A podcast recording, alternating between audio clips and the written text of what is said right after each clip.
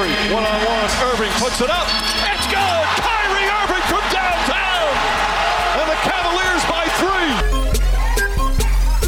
So ball so hard, motherfuckers wanna find 5 secondi contro Sved, Spanulis lo attacca, scarica, Printesi, Sezio, passo, Olympiacos avanti! This shit gravy. So hard, this shit weird, we ain't even Pope be here. And there is the newest member of the Minnesota Lynx getting her first Lynx points, Cecilia Zendelicini. Tyson, Jordan, game six. Ball so hard, got a broke clock, rollies that don't tick tock. Backdoor Podcast. That's what I'm talking about. Amici di Backdoor Podcast, bentornati. Questa è la puntata numero 117 del programma. Io sono sempre Simone Mazzola. Ormai mi conoscete e così come conoscete i nostri profili social, Facebook, Backdoor Podcast, Backdoor-pod per quanto riguarda Twitter e Backdoor Podcast sempre per quanto riguarda Instagram con le nostre immagini e le nostre copertine. Eh, è facile eh, raggiungerci in qualsiasi modo backdoorpodcast.gmail.com se volete scriverci direttamente e ora prima di entrare nel vivo della puntata e presentare il nostro ospite vi ricordo quello che vi ho già accennato settimana scorsa ma che è sempre valido e sarà valido perlomeno per tutta l'estate ovvero Racker Park Basketball Store via Washington 82 a Milano nostro partner che ormai conoscete mette a disposizione con la collaborazione di Backdoor Podcast uno sconto, ovvero rackerparkmilano.com è il sito internet della, del, del, negozio, ovviamente, dove potrete andare a trovare tutti i catalogo, tutto il catalogo della produzione, dei prodotti che ci sono a disposizione sia in negozio che nello store. È molto facile, andate al checkout, scrivete Backdoor Podcast nella zona coupon, nella zona sconti e riceverete un ottimo 15% di sconto anche cumulato a sconti già preesistenti per comprare tutto quello che volete. Quindi la collaborazione Racker Park Basketball Store e Backdoor Podcast vi regala un 15% di sconto. Il metodo è molto semplice, comprate quello che volete, mettete nel carrello al checkout, scrivete Backdoor Podcast e vi troverete un bel 15% in meno sul vostro conto totale. Facile, molto semplice, andate rackerparkmilano.com nella parte store troverete tutto. Ora diamo il benvenuto al nostro ospite che uh, è una storia uh, americana, ce ne sono state tante in queste 117 puntate di Backdoor Podcast, ne abbiamo raccontate molte, uh, ovviamente gran parte finite bene, ma la fatica, la forza di volontà di mollare tutto, la forza di volontà di continuare, di perseverare verso il proprio sogno è quello che sostanzialmente ci racconterà un fotografo, un fotografo di Get Images, un fotografo anche che collabora con NBA, avete probabilmente capito di chi sto parlando, quindi do il benvenuto a Matteo Marchi a Vector Podcast. Ciao a tutti, ciao. Allora, parto subito con le domande da non fare, quindi se non metti giù subito sono a posto, mi mandi le foto dei Thunder, come hai fatto a farcela? No, sto scherzando, ovviamente eh, sono le classiche domande che ti faranno tutti nel mondo, ma noi non le facciamo. Inizio però con una curiosità, eh, mi devi dire la United Pugliesi Federation è bellissima, cioè io quando ho letto che esiste la United Pugliesi Federation non ci stavo più dentro, che cos'è? Ma come fanno?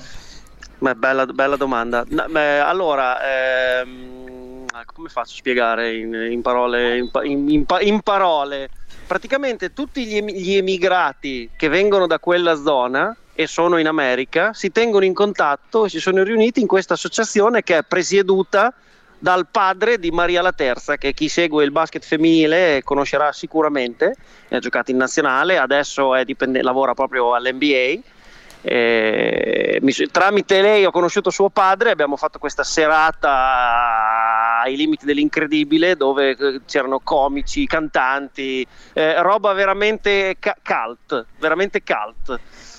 Davvero perché è, cioè, sembra incredibile, è vero che c'è la Little Italy ovunque, sostanzialmente si trovano delle comunità, ma la comunità pugliese è veramente incredibile e tu sei anche stato fotografo diciamo di, quella, di quell'evento. Sì, ho avuto il privilegio di essere fotografo di quell'evento, ma eh, se per caso qualcuno non se ne fosse accorto, gli italiani sono dappertutto, quindi abbiamo infestato tutto, tutto, il mondo. I romagnoli sono i peggiori, però i, i pugliesi sono meglio. Ah, bene, bene. Diciamo i romagnoli sono peggio, lo dici per esperienza perché conosci il genere, direi. Co- eh, come dire, sono uno di quegli, anima- sono Esatto. uno di quegli animali. esatto, esatto. Va bene, allora cominciamo adesso a parlare della tua esperienza. Di, eh, allora, innanzitutto, eh, io ho degli amici che eh, sono andati negli Stati Uniti, hanno lasciato. Qualcosa in Italia ovviamente per cercare lavoro, per cercare il lavoro adatto a loro.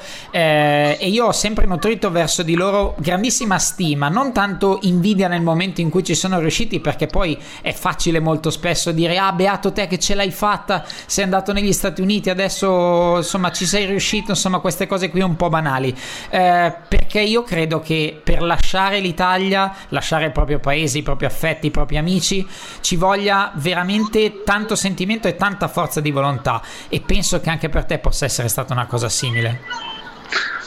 Eh, come dire, tocchi un tasto dolente, nel senso che per- secondo me, ti dico la verità, secondo me per lasciare l'Italia non ci vuole tutto questo coraggio, è per rimanerci fuori dall'Italia. Perché quando vai via, allora ehm, faccio un esempio pratico, se tu sei in Italia cosa fai normalmente? Ti lamenti di tutto quello che hai intorno, cioè guarda questo fa schifo, questo fa, ah, noi Itali- l'Italia, povera Italia, cose del genere. Quando vai via, finché stai via due settimane, un mese, non ci fai neanche più caso, ma dopo cominci a capire che da noi si sta da Dio, ragazzi. Eh, cioè io per esempio non sono neanche via da tanto, sono via da otto mesi o qualcosa del genere. E cioè eh, in questo momento vorrei essere in qualunque posto, vorrei essere in Italia. No- non e importa non dove, ma in Italia. E non è il cibo, è, è- è la nostra cultura, è il nostro modo di vivere, è la nostra qualità della vita che qua in America te la sogni. E ricevo tanti messaggi in generale da gente, sì, come dicevi tu, ti invidio o comunque eh, beato te che fai la bella vita, perché uno pensa abita a New York e quindi fa solo Certo. eh, rooftop, eh, feste con Leonardo DiCaprio cose del genere, ma non è vero, la qualità media della vita, adesso io ho esperienza di New York, ma posso dirti anche in giro, eh, è molto più bassa della nostra, cioè quello che voi date per scontato, parlo di voi, sembro il Papa, capito? Eh, quello che la gente dà per scontato, tipo, non so, la pizza del martedì dopo allenamento, non, esi- cioè, non esiste qua. E- e- esempio pratico, eh, New York, la città che non dorme mai, se vuoi mangiare dopo le 10 e mezza di sera, auguri, sì, vai alla pizzeria del pakistano a un dollaro e, e- e via. Es- esempi proprio sono le cose semplici che alla fine ti mancano, non è niente di incredibile, sono proprio le cose, le cose semplici che poi sono la base di quello che siamo noi. È verissimo e un'altra cosa che eh, tutto sommato un pochino mi ha stupito, eh, ci sono stato sempre per vacanze o comunque brevissime cose lavorative negli Stati Uniti e tu hai detto la- ti ha colpito subito un po' la freddezza, quello che gli americani cioè, non, non ti danno confidenza, non sono molto espansivi, poi forse noi siamo uno dei popoli più espansivi se presi generalmente. Questo mi ha stupito veramente e tu l'hai sofferta un pochino sta cosa. Ma la soffro tuttora, nel senso che tra le varie cose che ti mancano dell'Italia è il, saluta- è il salutare la gente per la strada, nel senso eh, sembra una cosa che fa ridere, però qua, qua se saluti uno per la strada che non conosci ti guarda come per dire, cioè, si mette la mano al portafoglio de- della serie, cosa, cioè ti devo dire so cosa hai fatto? Mi vuoi rubare? Cioè, capito? Certo. e, e soprattutto anche, anche, eh, l'americano medio è molto tra virgolette adesso non voglio offendere nessuno tra virgolette finto nel senso eh, come stai eh, ma in realtà non gliene frega niente. Eh, oppure eh, mm, oh, oh my god amazing eh, di qualunque cosa abbia che non so gli presenti il tuo lavoro ti dicono che sei il miglior fotografo che abbiano mai visto ma e poi non ti chiamano cioè cose normali Veramente, veramente, veramente particolare. Entriamo ovviamente adesso nel, nel tuo lavoro. Innanzitutto, un pochino appassionato di fotografia sono anch'io. Eh, da un esperto, diciamo un po' off topic rispetto al basket, ma comunque importante per il tuo lavoro. Nikon o Canon e perché? Allora, io adesso sono Nikon. Sono io ho cominciato nel 2003, ok? E dal 2003 al 2009 sono stato Canon. E c'è stato il momento nel 2009 in cui la Canon 2008-2009 in cui la Canon aveva prodotto delle camere che facevano Uh, meglio che non dica il termine eh, che potrebbero censur- censurarci. E in quel momento lì eh, avevo bisogno di comprare praticamente tutto il kit nuovo e dovevo decidere se ricomprarlo tutto Canon o tutto Nikon. La scelta è, è volata su Nikon e da quel momento lì quindi sono orgoglioso di essere, di essere un, un Nikonista e eh, Nikonista che ha iniziato la sua ovviamente carriera fotografica in Italia, diciamo Ciamillo Castoria è eh, a livello perlomeno sportivo il meglio che si possa, si possa cercare, si possa avere. Eh, Hai studiato? Oh, sì, sì. Ho Hai fatto i compiti? Eh? Ho fatto i compiti, ho fatto i compiti e eh, soprattutto ti chiedo eh, com'è stata magari quella palestra, insomma in Italia è stato è comunque qualcosa di importante ed è stata magari quello che poi tu metti a frutto oggi nel tuo lavoro a Nidà dell'Oceano? Ma assolutamente, la Ciamilia Storia è, la, è se ti interessa fare foto a, a, a, gente che gioca a palla al canestro è, è, è l'unica cioè, dopo offendo qualcuno però è la palestra è la palestra, è la palestra con la L e la A e la P maiuscole nel senso che ti viene data l'occasione di fotografare gli eventi ad alto livello. Anzi guarda la, la correggo. Adesso ce n'è più di una quando ho cominciato io, che era il 2005, a fare la pallacanestro, eh, Ciamillo Castori era l'unica, era l'unica opzione. Tra l'altro, eh, 2005, adesso eh, siamo 13 anni fa, ma sembra un secolo perché lavoravamo in maniera completamente differente con i flash, con tecnologie che adesso ce le sogniamo.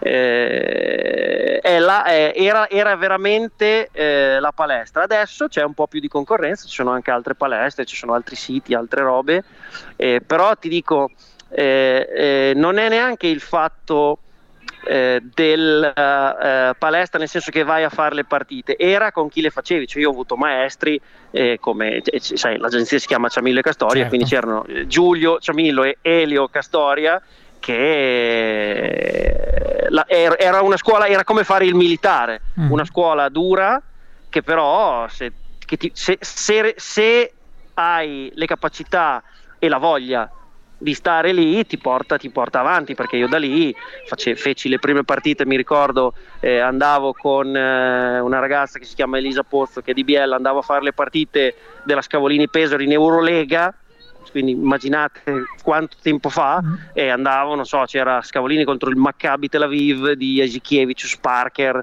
Messi Obeston, una delle squadre più forti in Europa che si siano, che si siano, che si siano mai viste e io lì cominciavo e, e, quando cominci e il livello è già così alto, poi oltre a Giulio, Elio, che sono mille Castoria, ho incontrato tanti altri fotografi sulla mia strada con cui ho lavorato insieme e da cui ho, ho solo che imparato. E una delle cose che mi ha sempre portato avanti era quando vedevo uno più bravo di me, e ce n'è tanti ancora adesso, e quando vedo uno più bravo di me io mi ci devo mettere in scia e quindi imparo, cioè sono una spugna. E, è uh, questo secondo me che ti porta avanti. E un po' diciamo che anche la logica americana in tanti che lavorano negli Stati Uniti, nel basket, ma non solo nel basket, rilevano questa competitività, il provare semplicemente a essere migliore di quello che sta di fianco, che poi sostanzialmente è anche la base del basket NBA, perché poi porta i guadagni, la notorietà, la forza, gli anelli, eccetera. Quindi penso che si sposi abbastanza con la cultura americana. Però tu eh, quando parti eh, per la tua alla volta dell'America cercando quindi di restarci con un obiettivo preciso non è subito semplice perché l'inizio è comunque sempre complicato e ti devi arrangiare come hai tenuto botta in quei momenti? Eh, non è subito semplice ma non è anche semplice dopo è quello il problema. È lo stesso discorso che facevo prima. Dopo è ancora più è ancora più complicato perché magari all'inizio puoi avere un po' di entusiasmo perché raggiungi qualche obiettivo e fai qualche cosa, ma il problema, il problema è riuscire a entrare nel giro. E, e, e io sono molto più che lontano dall'entrare dal giro. Eh, il problema è che nel giro c'è gente che è lì da vent'anni e, non è che te arrivi, ma anche se fossi il più bravo del mondo, e non lo sono, anche se fossi il più bravo del mondo, a entrare lì ci vuole tanta, tanta, tanta, tanta, tanta pazienza e bisogna stare lì. Beh, e lo dico già adesso così, tienilo registrato. Cioè. Eh, bisogna vedere se io riesco a tenere botta così tanto prima di riuscire a entrare nel giro, perché c'è gente che è stata qua a soffrire per anni e anni e anni.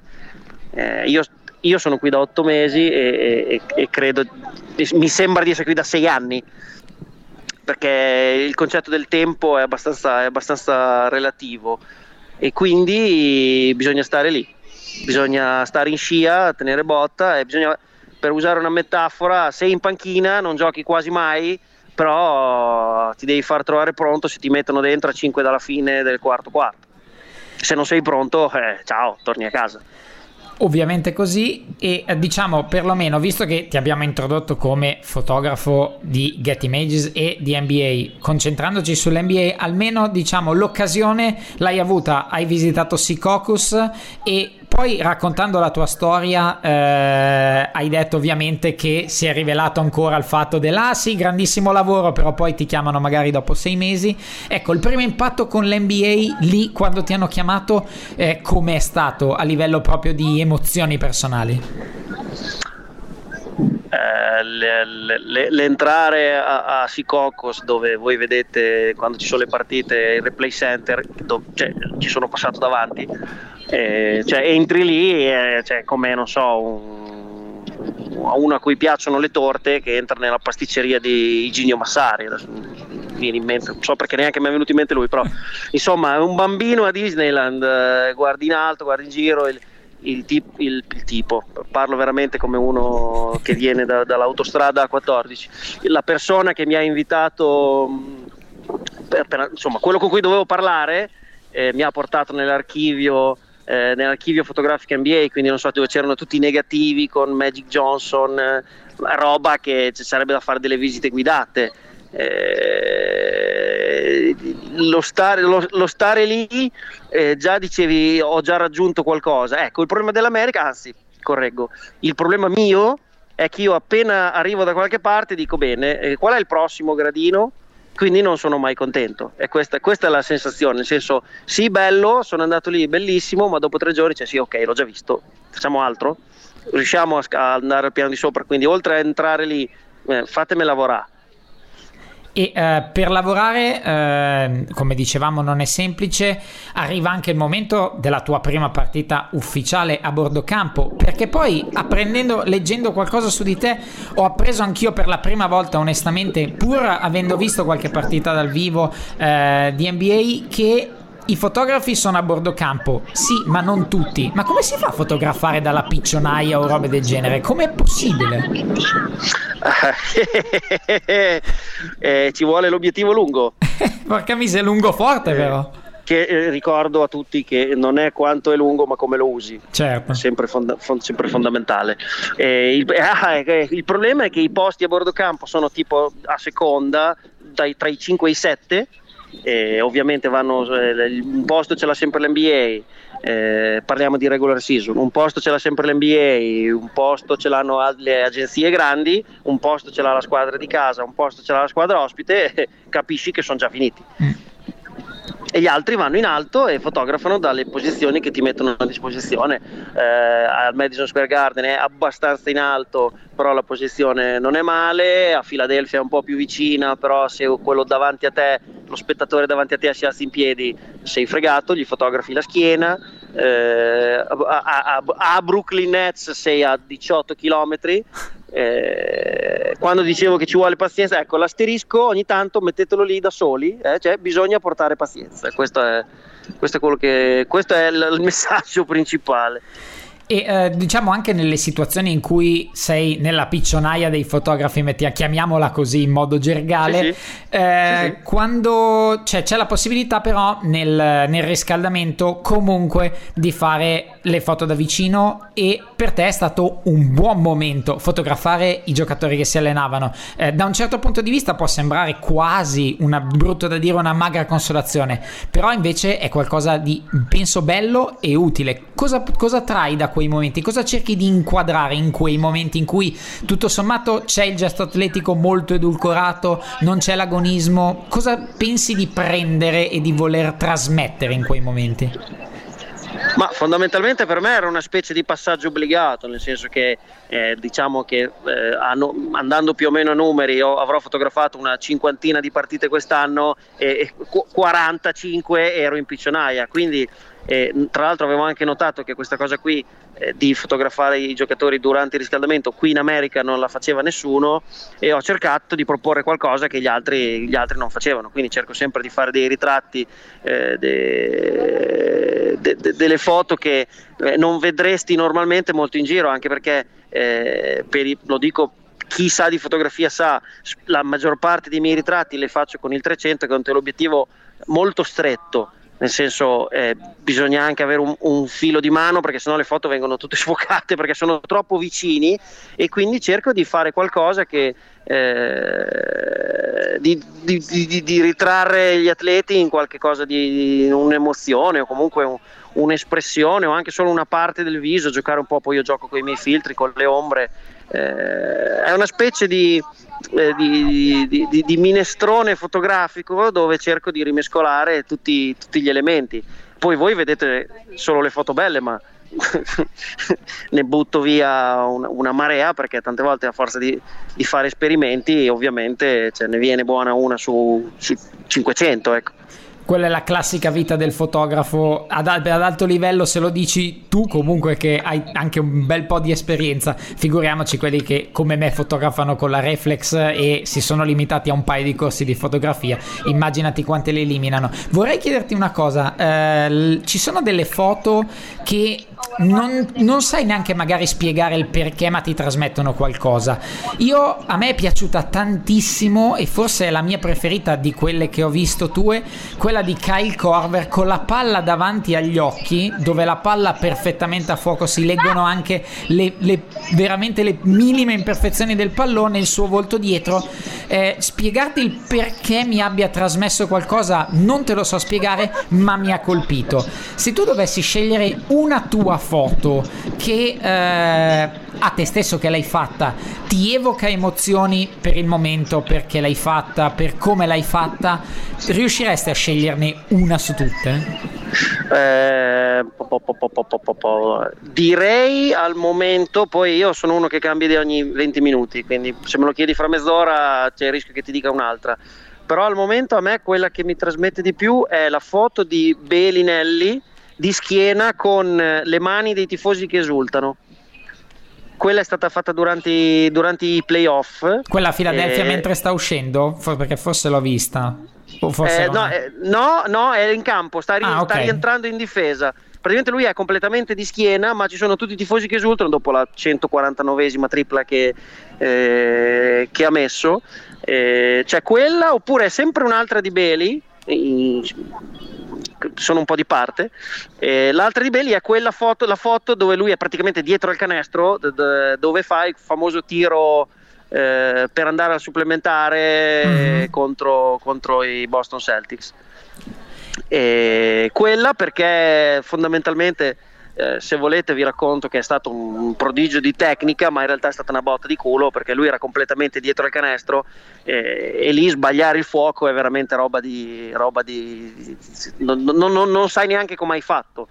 E quindi quella foto lì, tra l'altro, ero sicuro di non averla. Dopo che ha messo il tiro, io ero, ero lì, ovviamente l'ha messo e quindi ero contento, però smadonnavo perché dicevo, guarda, sicuramente non ho la foto, e invece ce l'avevo eh, purtroppo per il, il, punto dove ero io lui era completamente dietro al canestro, eh, però quella foto lì è significativa secondo me anche perché eh, tanti, soprattutto tanti fotografi sportivi che te la raccontano, eh, sì perché c'è dietro lo studio, chissà cosa, ma eh, io sono un grande, un enorme sostenitore del fatto che il 30-40% del lavoro è fortuna cioè per avere lo scatto spesso bisogna avere fortuna.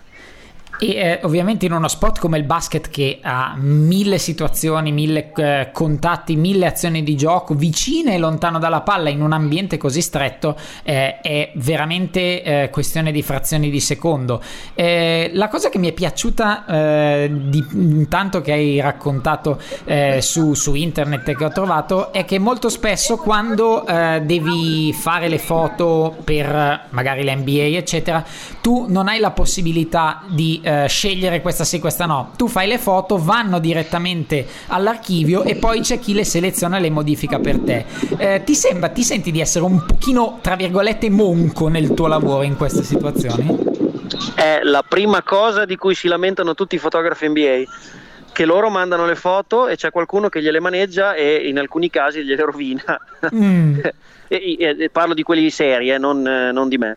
E tantissimi fotografi ce l'hanno con gli editors perché dicono che spesso sono gente che non è proprio tutta questa esperienza. Speriamo che questa intervista non venga tradotta in inglese perché sennò smetto domattina di, tra virgolette, lavorare.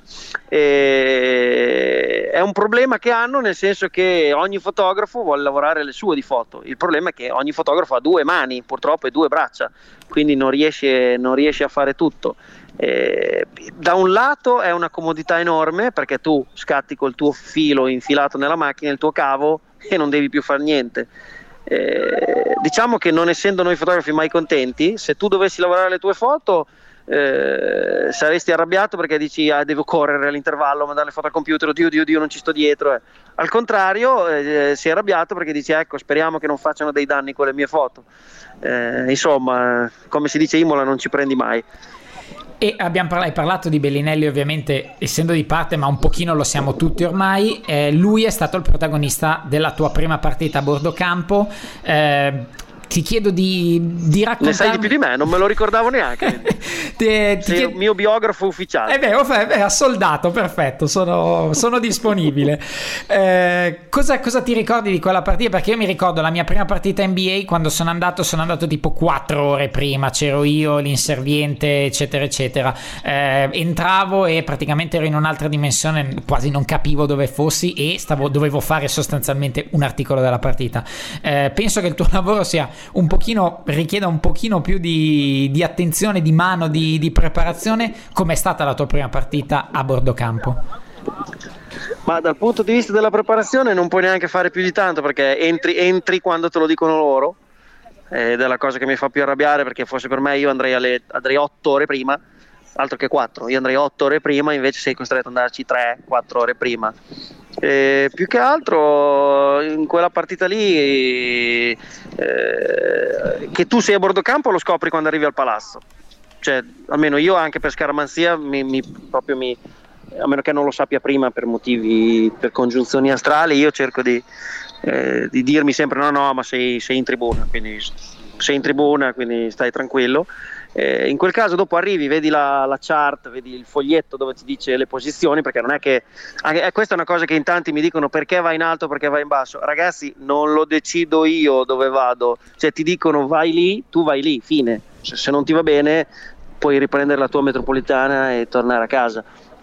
E dopo vedi che sei in campo e, e aspetti, fondamentalmente aspetti eh, però eh, sai, sai, già quello che, quello, quello che, arriverà, quindi diciamo che c'è un misto di eh, felicità e, e, comunque tensione perché non vuoi fare, de, vuoi fare un bel lavoro e, e, non lo sai mai se lo fai, perché sei, cioè, tu fai le foto ma cioè, quelli che sono davanti a te devono fare tutto, te devi solo fare click. Il nostro è un lavoro semplice, basta spingere Certo, se fosse così il... facile saremmo tutti fotografi. Basta avere l'indice destro eh, certo. che funziona e via. Ho provato una volta a fare le foto col medio, ma non, non, non, non è uguale. Eh beh, vedi che ci vuole anche tocco su quello, eh. Ah, sicuro. Per chiudere il capitolo Bellinelli, eh, tu ne hai tessuto le lodi dal punto di vista umano eh, e non, ovviamente non sei stato l'unico a farlo. La copertina di Sport Week famosa sulla gradinata che ha richiesto un lavoro non da poco da parte tua e anche da parte sua. Eh, mi piacerebbe che tu raccontassi oltre che magari quel momento anche la disponibilità di Marco, diciamo farcelo conoscere per quello che l'hai conosciuto tu ovviamente, anche un pochino fuori dal campo, come a livello personale? Cioè, Marco è un ragazzo normalissimo, nel senso che eh, ed è un grande complimento, nel senso è uno che se tu eh, non, va bene, vedi che è alto, ma se tu non sapessi che gioca in NBA sembrerebbe il ragazzo normalissimo eh, che la mattina va a lavorare, il pomeriggio va a fare i campetti con gli amici, cioè è un ragazzo è un ragazzo di San Giovanni in Persiceto normalissimo che ha avuto questo dono eh, di essere capace di giocare a pallacanestro e molto di più del dono che ha avuto ci ha lavorato sopra. Ed è la dimostrazione pratica eh, che se tu hai talento ma non fai niente non vai da nessuna parte. Se ci lavori ottieni dei risultati. Cioè io se fossi un insegnante di una qualunque scuola sarebbe il primo esempio che porto eh, ai ragazzi ma non tanto perché adesso perché adesso sono, tu- adesso sono tutti buoni a essere fans di, di Marco è nel, nel, nel 2008 eh, cioè quando viene draftato e non gioca mai, sta sempre in panchina eh, e, sta, e, sta, e, sta, e, sta, lì pronto. E ti dico, e questo gliel'ho anche detto, io vorrei fare come lui, nel senso, io per ora sono in panchina, gioco poco, l'allenatore si gira verso di me e dice com'è che ti chiami te? E non si ricorda neanche il mio nome, però io, io rimango qua e continuo a lavorare eh, mi, mi, ci rivedo, mi, ci rivedo, molto e credo che chiunque eh, pratichi sport dovrebbe perlomeno leggersi eh, la sua storia o comunque andarsi a informare perché, perché lui è uno di quelli che, che, che si è fatto il mazzo e, e, ha ottenuto, e, ha ottenuto, risultati e non vedo molte tante secondo me non ci sono tante persone eh, che se lo meritino così come se l'ha meritato lui ecco.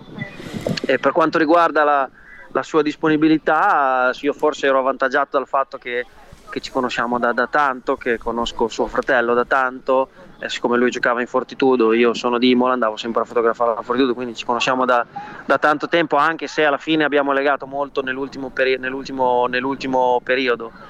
Eh, però la sua disponibilità è stata estrema e tra l'altro eh, per chi non avesse letto quello che abbiamo scritto, tu hai letto, sei informato, bravo, ma per chi non ha letto, noi abbiamo fatto uno shooting che è durato più o meno due ore e mezza, cioè non consecutive, però due ore e mezza, c'erano 13 gradi e, e, lui aveva una giacchettina, cioè io avevo il terrore nei giorni, nei giorni successivi che lui si ammalasse, se lui si ammalava io mi ero pronto a buttarmi dal ponte di Brooklyn prima che mi venissero a cercare. Facevi da solo prima di essere ucciso.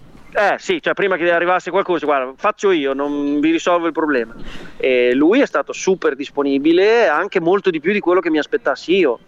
Eh, nel senso, io ero preoccupato del no, ma facciamo così adesso, fermati un attimo, mettiti la giacchettina, come i bimbi, mettiti la giacchettina, copriti intanto che io preparo. Invece lui è stato, è stato veramente il più disponibile, è stato il più disponibile, il più disponibile di tutti. Ma la cosa più bella è stata che e, e, mia mamma era in visita a New York e, siccome io, lo shooting era a Filadelfia io non sapevo dove metterla fondamentalmente mia mamma quindi me la sono portata dietro. Mi ha fatto da assistente.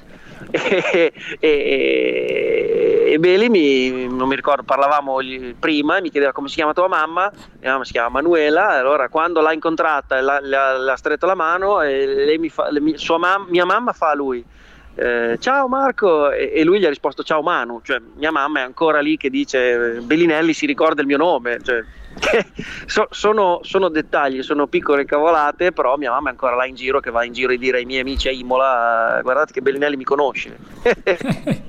e ci sta effettivamente.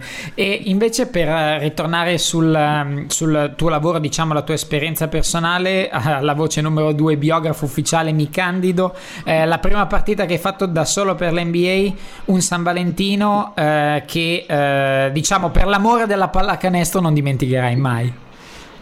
Eh, allora, la prima partita in assoluto che ho fatto per l'NBA è stata la partita di Natale. Di Natale, certo, Nick Six, ma forse quella da solo, se non ho, non ho, letto male, da solo bravo, forse bravo. era quella.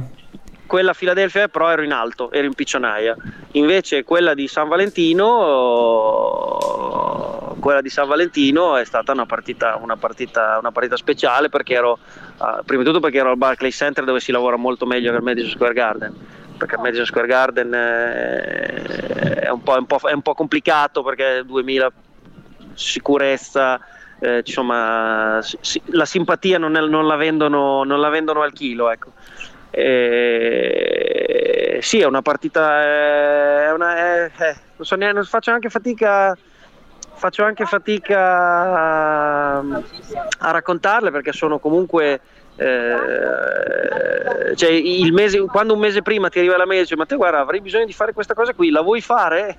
no no non c'ho tempo risponderesti tipo sì in Arial a 44 caratteri enorme invece devi fare il figo e dire sì direi che sono libero eh, controllo l'agenda sai queste robe certo. eh, però ti dico sì è stata Indiana, Indiana Brooklyn eh, classica partitaccia prima dei playoff, però oh. e prima scusa, prima dell'All Star Game, non prima dei playoff. Eh, classica partitaccia ultima prima del, dell'All Star Game, quindi queste sono le partite che io mi becco al momento, quindi essendo un rookie forse anche di più. Però sì, il fatto sei da solo, devi cavartela da solo, io in queste cose qui ci sguazzo, nel senso eh, cerco di, di, di, dare il meglio e di non fare dei danni fondamentalmente a occhio e croce sono riuscito a non fare dei danni eh, quindi, quindi, sono soddisfatto. Poi ovviamente l'America è che se tu eh, vuoi un feedback sul tuo lavoro non lo riceverai mai. Mi dicono che se non ti dicono niente è un buon segno per ora nessuno si è lamentato, quindi... La prendiamo per buona, direi. Però nessuno si è lamentato, di solito è quello che dicono gli uomini quando fanno cilecca. E eh, per, per, chiudere, diciamo, come ultima cosa, vorrei chiederti una top 3, diciamo, i tre giocatori che eh, ipoteticamente o che magari hai già fotografato, che ti piacerebbe fotografare, diciamo, i tre giocatori che fotograficamente parlando ti esprimono di più, quali sono e perché? Mm.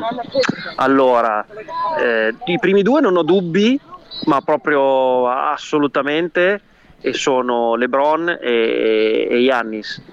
Mm. Eh, LeBron perché chi non l'ha mai visto dal vivo datevi una mossa e fatelo prima che smetta perché eh, t- t- tanti criticano io per dire sono sempre stato tifoso di Miami quindi LeBron ce l'ho un po' nel cuore ma ce l'avevo anche prima eh, però ragazzi uno se vi capita di vederlo da vicino così grosso e che si muove così e fa quello che fa lui non esisterà mai più.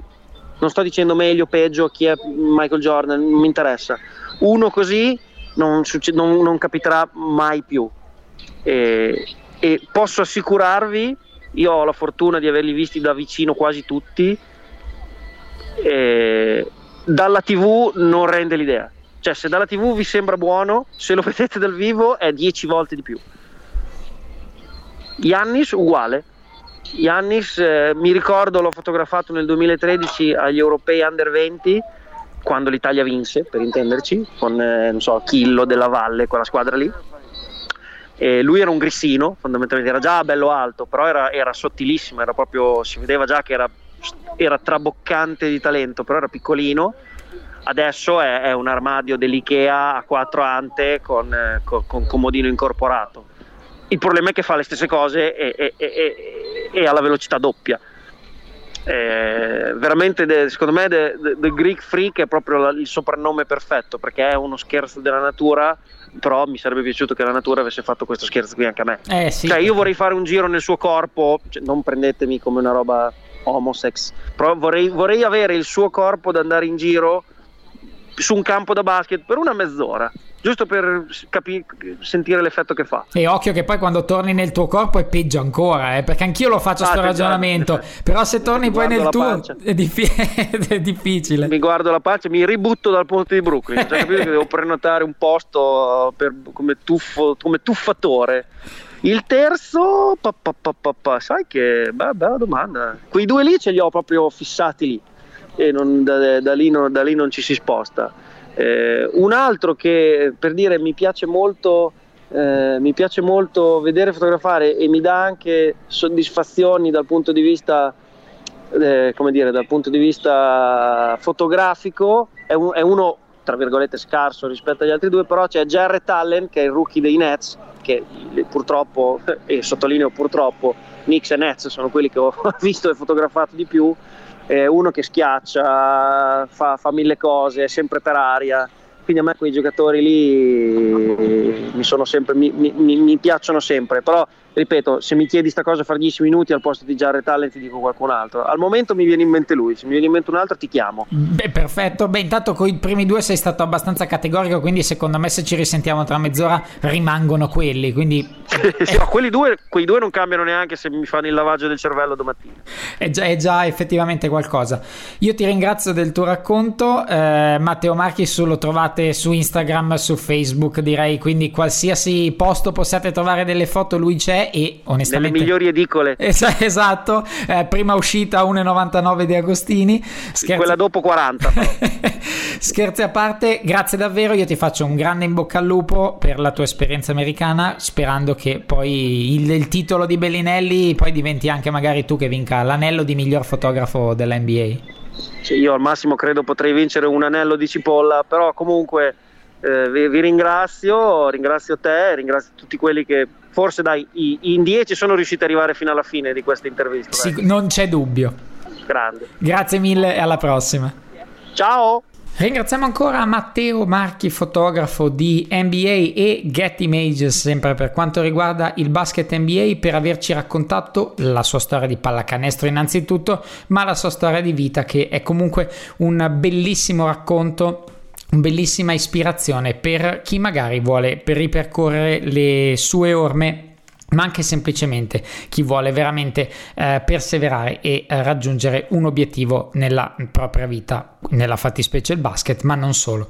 Ora, prima di lasciarvi e salutarvi e ringraziarvi, vi ricordo due cose. Innanzitutto, Mind the Gap in via Curtatone 5 a Milano, che è il locale del basket, e anche se al momento ci sono, diciamo, almeno due partite di basket eh, da giocare nella finale di Lega Basket eh, e poco altro, l'NBA è già finita, sfortunatamente solo gara 4 è stata trasmessa in diretta nella notturna del Mind the Gap, eh, ci sono i mondiali di calcio ovviamente, anche se non ci sarà l'Italia potrete andare e lì vi consiglio di prenotare, chiamate il Mind the Gap prima, prenotatevi un tavolo e vi siederete con i vostri amici davanti a un bel panino, un'ottima birra e ovviamente la convivialità tipica dello sport. E magari se sarete fortunati o bravi e intelligenti scelte scegliere la serata, potrete gustare anche le prelibatezze che Sam ci regala ogni lunedì e in un'altra situazione, in un altro giorno della settimana. Seguitelo su Instagram, potrete già farvi un'idea che veramente ne vale, ne vale la pena. Quindi Mind Gap in via Curtatone 5 a Milano, locale del basket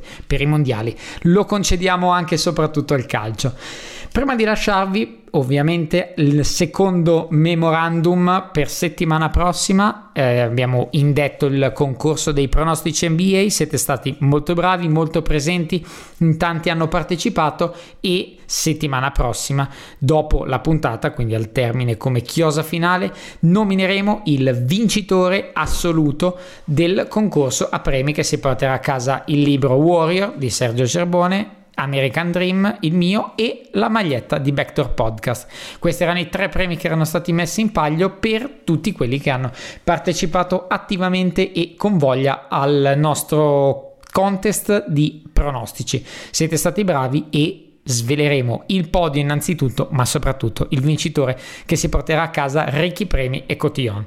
Quindi state sintonizzati, passate una buona settimana di pallacanestro, un abbraccio da Simone Mazzola. One on one. Irving puts it up. It's good. Kyrie Irving from downtown. And the Cavaliers by three.